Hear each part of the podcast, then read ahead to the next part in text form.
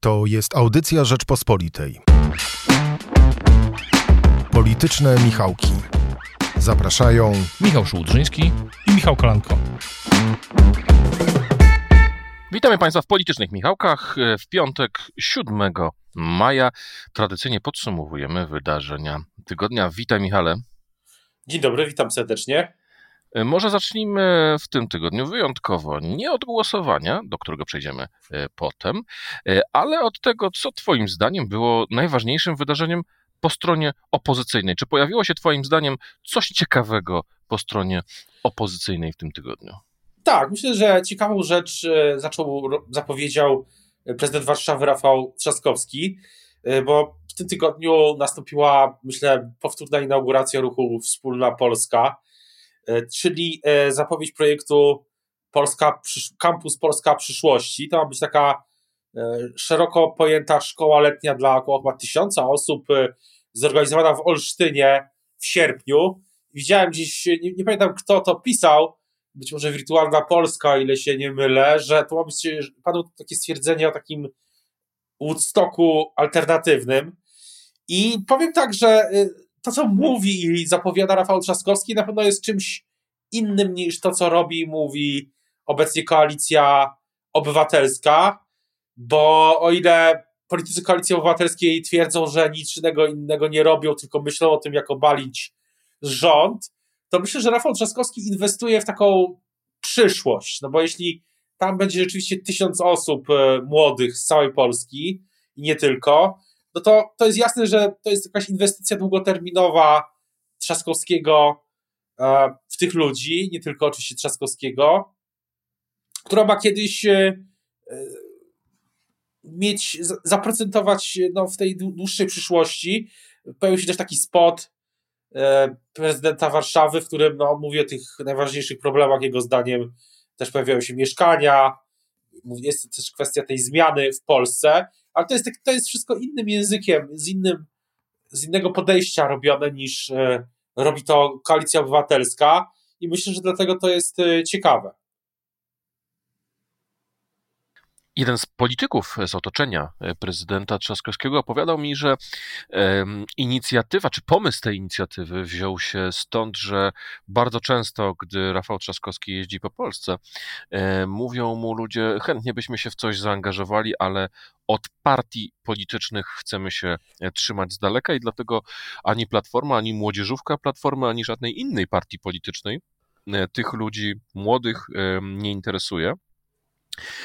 Czy to nie jest próba budowy e, polityki na antypolitycznym resentymencie, na takim przekonaniu, że polityka jest czymś złym i w związku z tym robimy to coś całkowicie złego? No na pewno partie polityczne w Polsce wystarczy e, spojrzeć czy w badania, czy, w, czy politycy z pierwszych linii frontu no nie kojarzą się szczególnie dobrze, zwłaszcza młodym ludziom, no bo to jest właśnie to, co powiedziałem, front.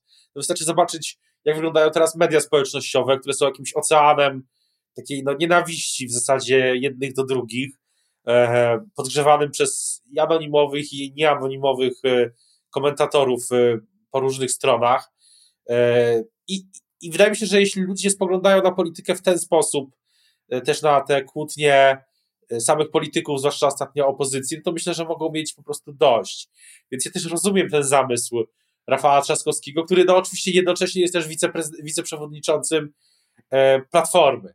Ja z kolei słyszałem taką opinię, że no Rafał Trzaskowski z samej Platformy, e, z samych, czy znaczy może no, z samej koalicji Platformy z Sejmu, że, że Rafał Trzaskowski wbrew temu, co się yy, mówi czasami, no nie jest teraz zainteresowany tym, żeby przejmować władzę w Platformie tylko że myśli właśnie długoterminowo. I to, to jest generalnie dobry kierunek, żeby w ogóle myśleć strategicznie i długoterminowo. Na pewno są cały czas e, żywe te wspomnienia kampanii prezydenckiej z 2020 roku, która była w jego wykonaniu e, czymś świeżym. Ten język był inny niż e, Platformy. Co się z tego. E, wydaje się, że Rafał, chce, Rafał Trzaskowski chce po prostu być jakoś to przywrócić, tą świeżość. I tu właśnie moim zdaniem dochodzimy do pytania, co jest przyczyną, a co jest skutkiem, bo podczas wspomnianej rozmowy z otoczeniem prezydenta Trzaskowskiego. Dokładnie o to zadałem pytanie, no, czy, czy to jest próba odbudowy tego niezwykłego e, entuzjazmu, który był wokół sztabu Rafała Trzaskowskiego. Oni przyznali, że tak, rzeczywiście, że tak. I, i to mi kazało gdyby postawić takie pytanie e, publicystyczne czy badawcze, bo skoro w czasie kampanii była ta energia, ludzi, którzy na ogół trzymają się z dala od polityki, e, natomiast ci ludzie nie chcą uczestniczyć w działaniach e, stricte partyjnych, to pytanie, czy to Rafał Trzaskowski ma to coś, co przyciąga ludzi, tak, no bo skoro był w kampanii w stanie wytworzyć taki, taki, taką energię, która, która się pojawiała, ponad politycznymi podziałami i w tym sensie, bez względu na to, jaką płaszczyznę przyjmie, to będzie nowych ludzi przyciągał. E, czy też jest tak, jak mówisz, to znaczy że ten podział jest zbyt, zbyt poważny. No i na przykład w mniejszych ośrodkach też na to współpracownicy Rafała Trzaskowskiego zwracali uwagę. Istnieje pewna obawa przed angażowaniem się w partię polityczną, w platformę obywatelską. Wiele ludzi żyjących w mniejszych miejscowościach nie, nie chce wprost występować przeciwko e, partii rządzącej, a dołączenie do jakiejś fundacji czy stowarzyszenia, bo przypomnijmy, tutaj jest dosyć skomplikowana struktura, ponieważ osobno Platforma Obywatelska, osobno Ratusz Warszawski, którego prezydentem Warszawy jest Rafał Trzaskowski, osobno stowarzyszenie, a ta szkoła, o której mówisz, kampus Polska Przyszłości, będzie jeszcze osobnym bytem. No tych bytów e, rzeczywiście jest e, wiele, ale też zwróciłbym uwagę, że są te byty mm, samorządowe. E, bo w Piątkowej Rzeczpospolitej z 7 maja jest rozmowa, moja rozmowa z prezydentem, przepraszam, z byłym prezydentem Gliwic, obecnie senatorem Zygmuntem Frankiewiczem i on mówi o potrzebnych zmianach w ustroju samorządów, tam dosyć szeroko. E, to jest na pewno ciekawe też e, dla ludzi, którzy się samorządem, samorządowców, ludzi, którzy się samorządem e, zajmują, ale on też mówi, że samorządowcy muszą śmielej sięgnąć do, do polityki, żeby nie skłamać, to zacytuję Państwu prezydenta, byłego prezydenta, cały czas wieloletniego prezydenta Gliwic, teraz, teraz senatora, który mówi, że że no, trzeba jakiegoś zorganizowanego szyku, bo w partiach jest dużo ludzi mających doświadczenie samorządowe, tylko niewiele mają do powiedzenia. I też mówi, że trzeba kontynuować na większą skalę sukces opozycji w Senacie, bo on twierdzi, zresztą w tych kuluarach wtedy o tym rzeczywiście się wiele mówiło, to już było ponad, y, to było w 2019 roku oczywiście, że rzeczywiście pakt senacki, no, po, po, samorządowcy no, odgrywali tam za kulisami ważną rolę. I to daje, to daje mi to do myślenia, jaki będzie kształt y, opozycji w 2023 roku. Bo do tej pory funkcjonowaliśmy w takich ramach, że no przed pół, na pół roku przed wyborami ci liderzy tej e, czwórki, czyli Hołownia, Kosiniak, e, Budka i e, Czarzasty, plus oczywiście Zandberg, Biedroń, usiądą i będą rozmawiać o jakimś, jakichś listach, blokach czy, czy, czy czy coś w tym stylu. Natomiast tak sobie myślę, że to, o czym mówimy teraz, czyli e, ten projekt Trzaskowskiego, plus te ambicje e, środowiska samorządowego, e, które, które chce chyba śmielej właśnie wejść w, to, w tą politykę, to mogą sprawić, że tak, ten kształt tej opozycji w 2023 będzie inny niż ta rama, o której mówiłem wcześniej. No właśnie, a jak, byś miał wybiec e, w przyszłość, mówisz o tym 2023 roku, jaki będzie ten pejzaż opozycyjny? Trudno. E, myślę, że tutaj nie, nie pokusiłbym się aż tak dalekosiężną prognozę. Myślę, że przewidywanie przyszłości na najbliższy tydzień w Polsce jest e, trudne, a co dopiero 2,5 roku. No, wydaje się, że wydaje mi się, że te cztery podmioty, o których mówiłem, no, będą miały na pewno jakąś rolę do odegrania, że nie wiemy tylko w jakich proporcjach i w jakich, e, jakie będą miało, jaką będą miały polityczną siłę, bo też jest chyba już całkiem jasne dla Platformy zwłaszcza, że, że Szymon Hołownia nie zniknie z pejzażu tak łatwo jak e, znikał, znikała Nowoczesna i Ryszard Petr. że to nie jest, że tam rzeczywiście dokonano jakiejś pracy i wyciągnięto wnioski, że to nie jest taka, nie da się wpisać Hołownię w ten scenariusz Madery, nazwijmy to tak. Czyli jakiegoś jednego wydarzenia, które sprawi, że z tych 20%, które umownie ma teraz Hołownia, zrobi się 5. Chyba tak nie będzie. Nie jest jasne, jaka będzie siła platformy, e, tej takiej, czy całej koalicji, którą dzisiaj, dzisiaj znamy, ani czy ona będzie też w tym e, kształcie. Tam w Sejmie się cały czas mówi o tych, czy lewica spogląda na zielonych. E, to, te, to też Będących jest jedna dzisiaj, zieloni dzisiaj są częścią platformy. Ko są ko częścią koalicji. No i trzecia, trzecia tak. rzecz, myślę, że nie wiemy na ile powiodą się te plany, o których pierwszy, jako pierwszy y, wspomniał na łamach Rzeczpospolitej wicemarszałek Sejmu Piotr Zgorzelski, czyli tej budowy nowej Hadecji, Hadecji polskiej wokół różnych środowisk. Jak rozumiem też ze wsparciem, co się okazało w ostatnich dniach, prezydenta, byłego prezydenta Bronisława Komorowskiego. To jest. E, właśnie to zapytam, zapytam cię o to, bo e, na łamach Rzeczpospolita ukazała się propozycja właśnie budowy e, Hadecji Polskiej Piotra Zgorzelskiego, ale ukazał się też tekst Kazimierza Michała Ujazdowskiego, który mówił o potrzebie budowy silnego centrum. To jest ten sam projekt? Trudno, trudno, jednoznacznie, powie, trudno jednoznacznie powiedzieć. Na pewno cały czas, na pewno przy tym zielonym, czy przepraszam, przy tym stoliku w gabinecie marszałka Zgorzelskiego w Sejmie no, toczą się różne rozmowy. Czy taki projekt ma, ma sens, czy nie? Na ile by też kanibalizował obecną platformę? Trudno powiedzieć.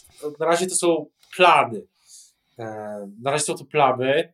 Też zobaczymy, w jakim kierunku pójdzie rozbudowa tego projektu Hołowni, bo e, projekt Hołowni opiera się na kilku osobach w Sejmie, na samym oczywiście Szymonie Hołowni, na jego zapleczu, na tej bazie wolontariuszy, aktywistów e, z całej Polski, e, no i na kolejnych samorządowcach, którzy przechodzą do ruchu Szymona Hołowni, na ekspertach też oczywiście z tego Instytutu Polska 2050. E, no ale też pytanie, czy to jest na razie zorganizowana tak dobrze siła polityczna, czy to jest dalej takie myślę, że dalej to jest bardziej formująca się siła niż siła, ale taka, która no, nie sądzę, żeby zniknęła do 2023 roku. Mam przed sobą wyniki głosowania e, w sprawie ratyfikacji decyzji e, Unii Europejskiej w sprawie zasobów własnych. E, innymi słowy, ratyfikacji Europejskiego Funduszu Odbudowy, i widzę, że na czas głosowania e, tej sprawy mm, dwóch posłów Platformy Obywatelskiej, Ireneusz Rasi, Bogusław Sonik, wyciągnęli karty do głosowania. E, to są kandydaci do przejścia do Polski 2050, czy do udziału w tym nowym centrum łamane przez Hadecja Polska? Trudno, trudno powiedzieć. E, trudno powiedzieć. Moim zdaniem na pewno to głosowanie to jest całkiem jasne, że to głosowanie na wielu polach e, będzie analizowane przez najbliższe, e, najbliższe tygodnie i miesiące, a może nawet, a może nawet lata. Wydaje się, że Bogusław Sonik mógłby się na pewno do takiego projektu wpisać pod względem poglądów. Co do posła Rasia, to pewnie też, ale pamiętam, że to sam o tym pisałem kiedyś, że, że w Krakowie no, bardzo często w ostatnich miesiącach, e, teraz już może mniej, mówiło się o tym, że poseł Raś może przystąpić do ruchu Hołowni, więc możliwość tej rekonfiguracji opozycji przed e, wyborami jest, e, jest szeroka. Może też Platforma poprzez prezentację tych swoich kolejnych punktów programowych, tej deklaracji ideowej, czy też takiego no, spotkań z wyborcami, które, które zapowiedział Borys Budka na tej konwencji, czy Radzie Krajowej w Rzeszowie, E, no też e, odzyska wigor e, i to też oczywiście wpłynie na całą tą układankę opozycji. Patrzę dalej na ten wynik głosowania. Najbardziej pluralistyczny okazał się w polskim parlamencie klub Kukiz 15. Z czteru jego członków dwóch poparło ratyfikację, jeden się jej sprzeciwił, a jeden wstrzymał się od głosu. Czy Paweł Kukiz panuje nad tym, co się dzieje w jego czteroosobowym klubie, bo był to klub pięcioosobowy, znaczy inaczej, Wprowadzał do Sejmu e, wszak Paweł Kukiz kilkunastu posłów, potem pięciu, jeżeli dobrze pamiętam, przeszło, weszło z nim do Sejmu w ramach Koalicji Polskiej, która się potem rozpadła. Mm, Agnieszka Ścigaj, tak, to ona e, opuściła e, Pawła Kukiza i przeszła do klubu Polskie Sprawy. Tak, tych klubów w Sejmie jest mały kół jest y, wiele. Myślę, że Paweł Kukiz nigdy nie panował nad y, swoimi, e, swoim klubem, kiedy jeszcze miał klub, czy teraz kołem. Ja się absolutnie nie dziwię, że tak to głosowanie poszło, ale też myślę sobie, że prezes Kaczyński też y, to odnotował i mam dziwne wrażenie, że Wielki Sojusz Prawa i Sprawiedliwości z Pawłem Kukizem nie zaistnieje w takiej spektakularnej, szczególnie formie. I chyba do końca tego, tej kadencji będziemy słuchać o sędziach pokoju i o tym, jaki to jest e, dobry pomysł. Mówię tu żartem, trochę ironicznie, e, ale na pewno Pawłowi Kukisowi na tym zależy, e, na tym projekcie, na innych projektach też, ale PiSowi chyba już tak bardzo na Pawle Kukizie nie zależy, zwłaszcza, że jest takie wrażenie, że koalicja Zjednoczonej Prawicy najgorszy moment w tym roku ma już za, za sobą. E, tak jak pisałem w tym tygodniu, no, trwają prace nad e, Nowym Ładem, też z udziałem koalicjantów, co, co samo w sobie jest już e, krokiem do przodu. Ten Nowy Ład no, ma zostać zaprezentowany wkrótce, relatywnie. I jeśli oczywiście wszystko pójdzie zgodnie z planem, więc nagle się okazuje, że opozycja ma przed sobą na długi marsz do, do wyborów, tak samo na przykład Lewica ma przed sobą długi marsz do tej zbudowania własnej tej ludowej tożsamości, bardziej ludowej. E, no a Prawo i Sprawiedliwość no, pewnie będzie realizowało, spróbuje zrealizować ten swój plan dotyczący nowego ładu, no i wyjścia z pandemii, obiecania wielu nowych rzeczy, no i później ich realizacji e, przez najbliższe 2,5 roku. Więc ta polityka może wcale nie być tak dynamiczna, jak się nam no jeszcze nie wiem, miesiąc temu wydawało, ale kto wie, może znowu będzie wielka niespodzianka i znowu coś się wydarzy, co zmieni ten e, obraz sytuacji. Ale y, pozwól, y, pozwól, e, Michale, że na moment się zatrzymam pod, przy tych klubach, bo mamy sytuację taką. Klub Parlamentarny Prawo i Sprawiedliwość, 233 posłów. E, co ciekawe, y, na listach sejmowych wciąż widnieje nazwisko pana profesora Maksymowicza, e, który jakiś czas temu, profesora Wojciecha Maksymowicza, który jakiś czas temu ogłosił, że odchodzi z klubu PiS i jak ostatnio w, w tym tygodniu na Twitterze żartował Wojciech Szacki z Polityki Insight już 15 dni odchodzi. E, z kolei mamy koło mm, poselskie z 15 Demokracja Bezpośrednia, w którym jest czterech posłów. Mamy koło Polskie Sprawy, w którym jest trzech posłów, przypomnę Andrzej Sośnierz, Paweł Szramka i Agnieszka Ścigaj. Zarówno Paweł Szramka, jak i Agnieszka Ścigaj byli związani z Kukizem, ale Agnieszka Ścigaj wystąpiła na ostatniej konwencji porozumienia. Z porozumieniem związany jest też Andrzej Sośnierz. Z kolei mamy czterech posłów niezrzeszonych.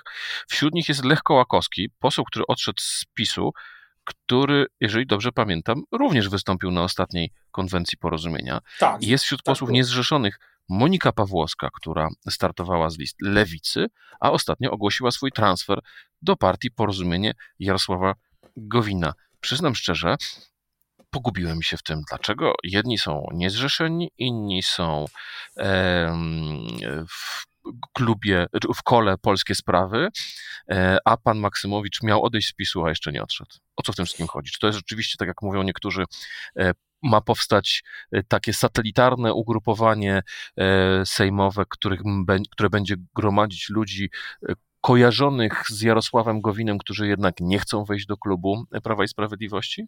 Czy to jest próba budowy nowego koła czy klubu, e, w którym, do którego będzie mógł przystąpić Jarosław Gowin, wychodząc e, z e, klubu parlamentarnego Prawa i Sprawiedliwość? No bo ostatnio też o tym było głośno, że koalicjanci negocjowali z PiSem osobne struktury w partii, w, w Sejmie. Tak, te osobne kluby koalicjantów to jest temat, który się pojawia przy, w zasadzie w każdym e, większym kryzysie Zjednoczonej Prawicy, a ponieważ tych kryzysów e, przez ostatni rok jest wiele. W zasadzie to jest permanent, to jest kryzys, który trwa cały czas, bo myślę, że już minęły kolejne rocznice tych dramatycznych narad na Nowogrodzkiej w sprawie wyborów kopertowych albo mijają, szczerze mówiąc, te daty mi się jakoś zatarły w pamięci. E, myślę, że Jarosław Gowin na pewno jest też w tej układance takiego nowego centrum. Jest tam bardzo tłoczno. E, nie wiadomo do końca, jak się to wszystko ułoży.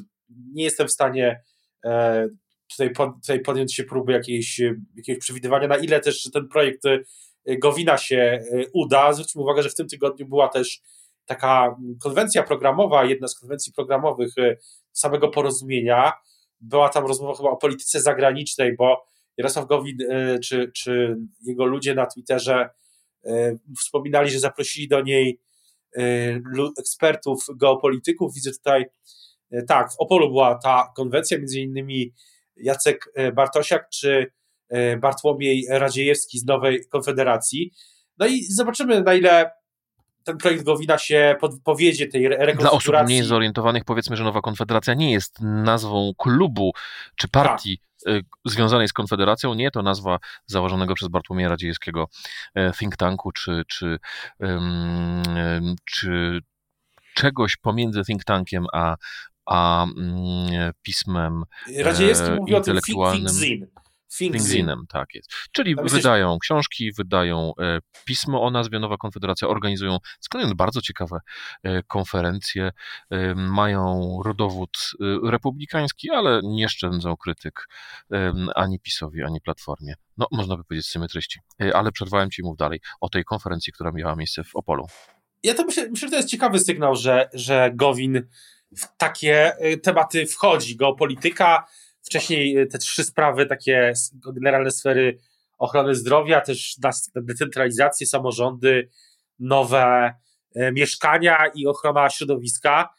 E, no, wydaje mi się, że jednak mam takie wrażenie, że to, że nie będzie raczej wyborów w tym roku, chyba że znowu będzie jakieś wielkie zaskoczenie, czy coś, kolejny kryzys, no, lepiej się już przygotować na wszystko, to, to jednak dało czas wszystkim, e, bardzo wielu podmiotom, o których mówiliśmy wcześniej, i Trzaskowskiemu, i tej, e, i marszałkowi Zgorzelskiemu, i PSL-owi, i Gowinowi, e, na no, próbę zbudowania czegoś od nowa, czy rozwinięcia swoich planów, mówiąc precyzyjniej.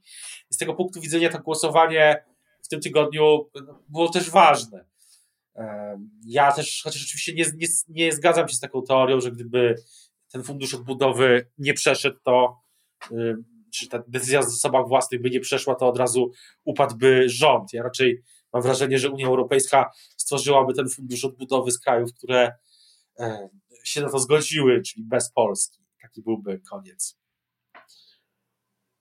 Michale, jeszcze będę wracać, y, niech to będzie to pewien taki refren e, naszej, e, naszej rozmowy, e, dlatego że mm, mamy na liście osób głosujących przeciw 20 nazwisk, to więcej niż liczba posłów, który, którzy dotychczas byli e, kojarzeni z e, panem ministrem sprawiedliwości Zbigniewem Ziobro. E, co najmniej dwie osoby więcej, Anna Maria Siarkowska, jest wśród tych, którzy dotychczas nie byli kojarzeni tak bezpośrednio z Solidarną Polską. Duża część komentatorów uważa, że to głosowanie zamyka spór E, w koalicji, że Jarosław Kaczyński zabezpieczył sobie e, ratyfikację tej ustawy, w związku z tym mógł pozwolić e, Zbigniewowi Ziobrze na to, żeby zagłosował przeciw. Ale ja użyję słynnej frazy Grzegorza Schetyny. Ja nie mam takiego wrażenia, bo to, że Kaczyński wiedział, że musi ustąpić Ziobrze e, w tej konkretnej sprawie, raczej pokazuje, że Kaczyński wie, że nie ma jedności. I gdy dojdzie do jakichś spraw, które są kluczowe, na przykład dla Jarosława Gowina, on również e, będzie przeciwko. E, a zatem być może, tak jak mówiłeś, kupiono sobie czas i opozycja, i koalicja kupiła sobie czas, ale nie widzę tutaj mm, takiego jednoznacznego stwierdzenia, po powodu do jednoznacznego stwierdzenia, że kłopot został rozwiązany. No nie, kłopot został ominięty, ale dalej tkwi, e, jak gdyby nierozerwalnie w tym, że e, z jednej strony Zbigniew Ziobro, z drugiej Jarosław Kaczyński, z trzeciej Jarosław Gowin wydają się długofalowo mieć całkowicie sprzeczne interesy. I tego nie rozwiązano tym głosowaniem.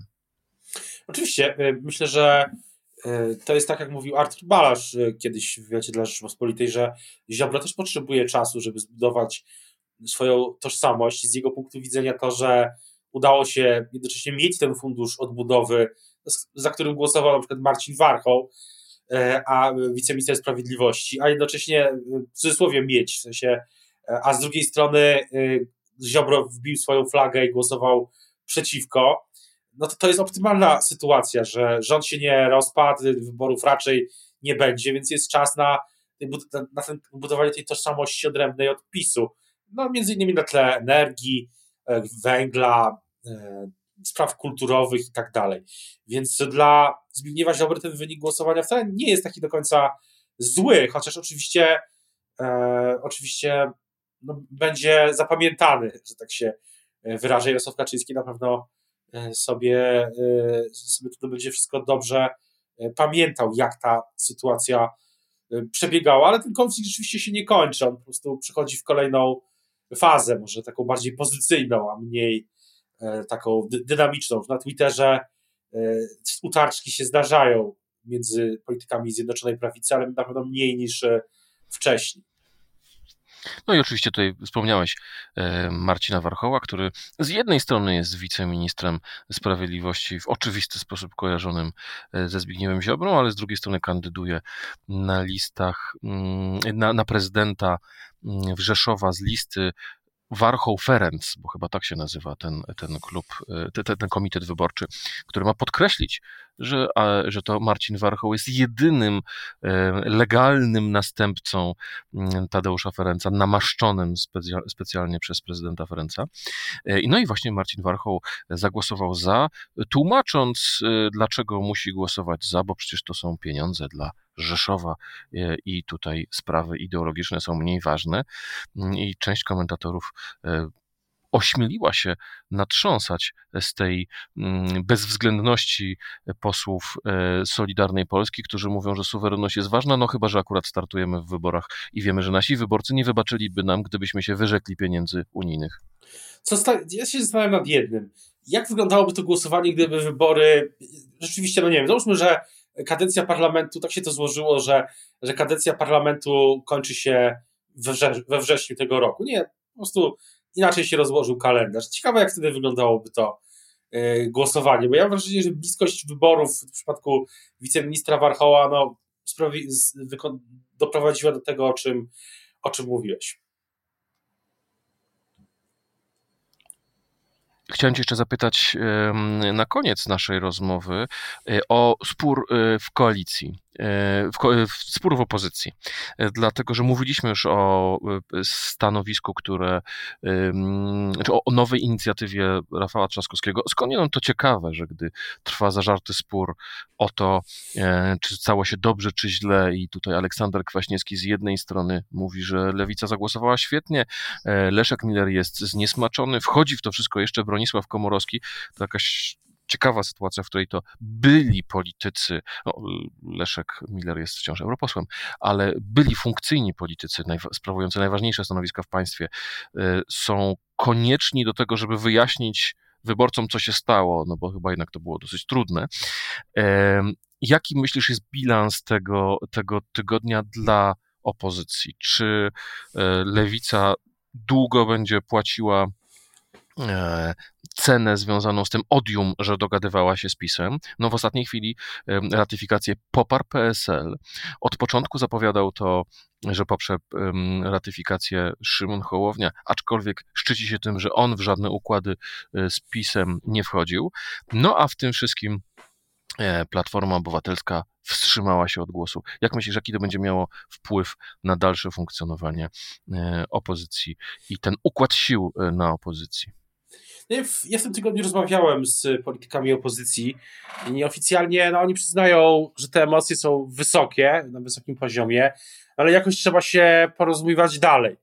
Myślę, myślę, że ważne będzie to, czy, czy i jak e, wkrótce będzie jakaś nowa inicjatywa pokazująca współpracę opozycji, bo kampania w Rzeszowie e, toczy się swoim e, trybem. To też jest ważna data, będzie ważne wydarzenie.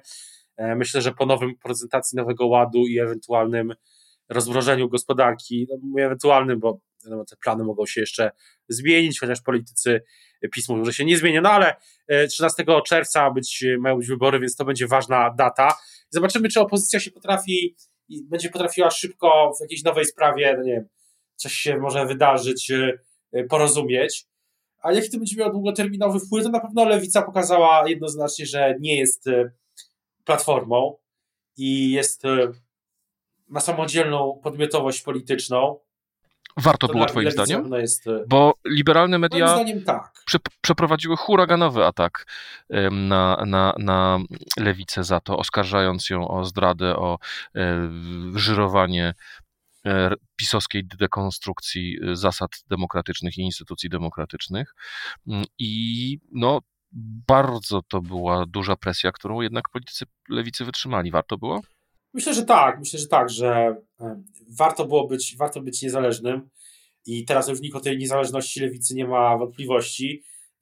Ja nie będę, myślę, myślę że te, te sondaże, które będą w przyszłości, yy, będą yy, trzeba długo czekać, chyba też zwracano na to uwagę na, na Twitterze, chyba sam też wspomniany wcześniej Wojciech Szacki o tym pisał, że, że jest po prostu czas potrzebny, żeby społeczeństwo, to, które nie jest na Twitterze y, codziennie albo co godzinę, nie sprawdza co 5 minut Twittera, no, żeby, żeby to, żeby opinia publiczna się z tym wszystkim zapoznała, tak mówiąc, y, i miała jakieś, wyrobiła sobie zdanie, więc y, trzeba czasu, ale myślę, że dla politycznej lewicy to było, było warto. Dobrze, że z punktu widzenia lewicy to dobrze, że lewica nie pękła, mówiąc tak kolokwialnie.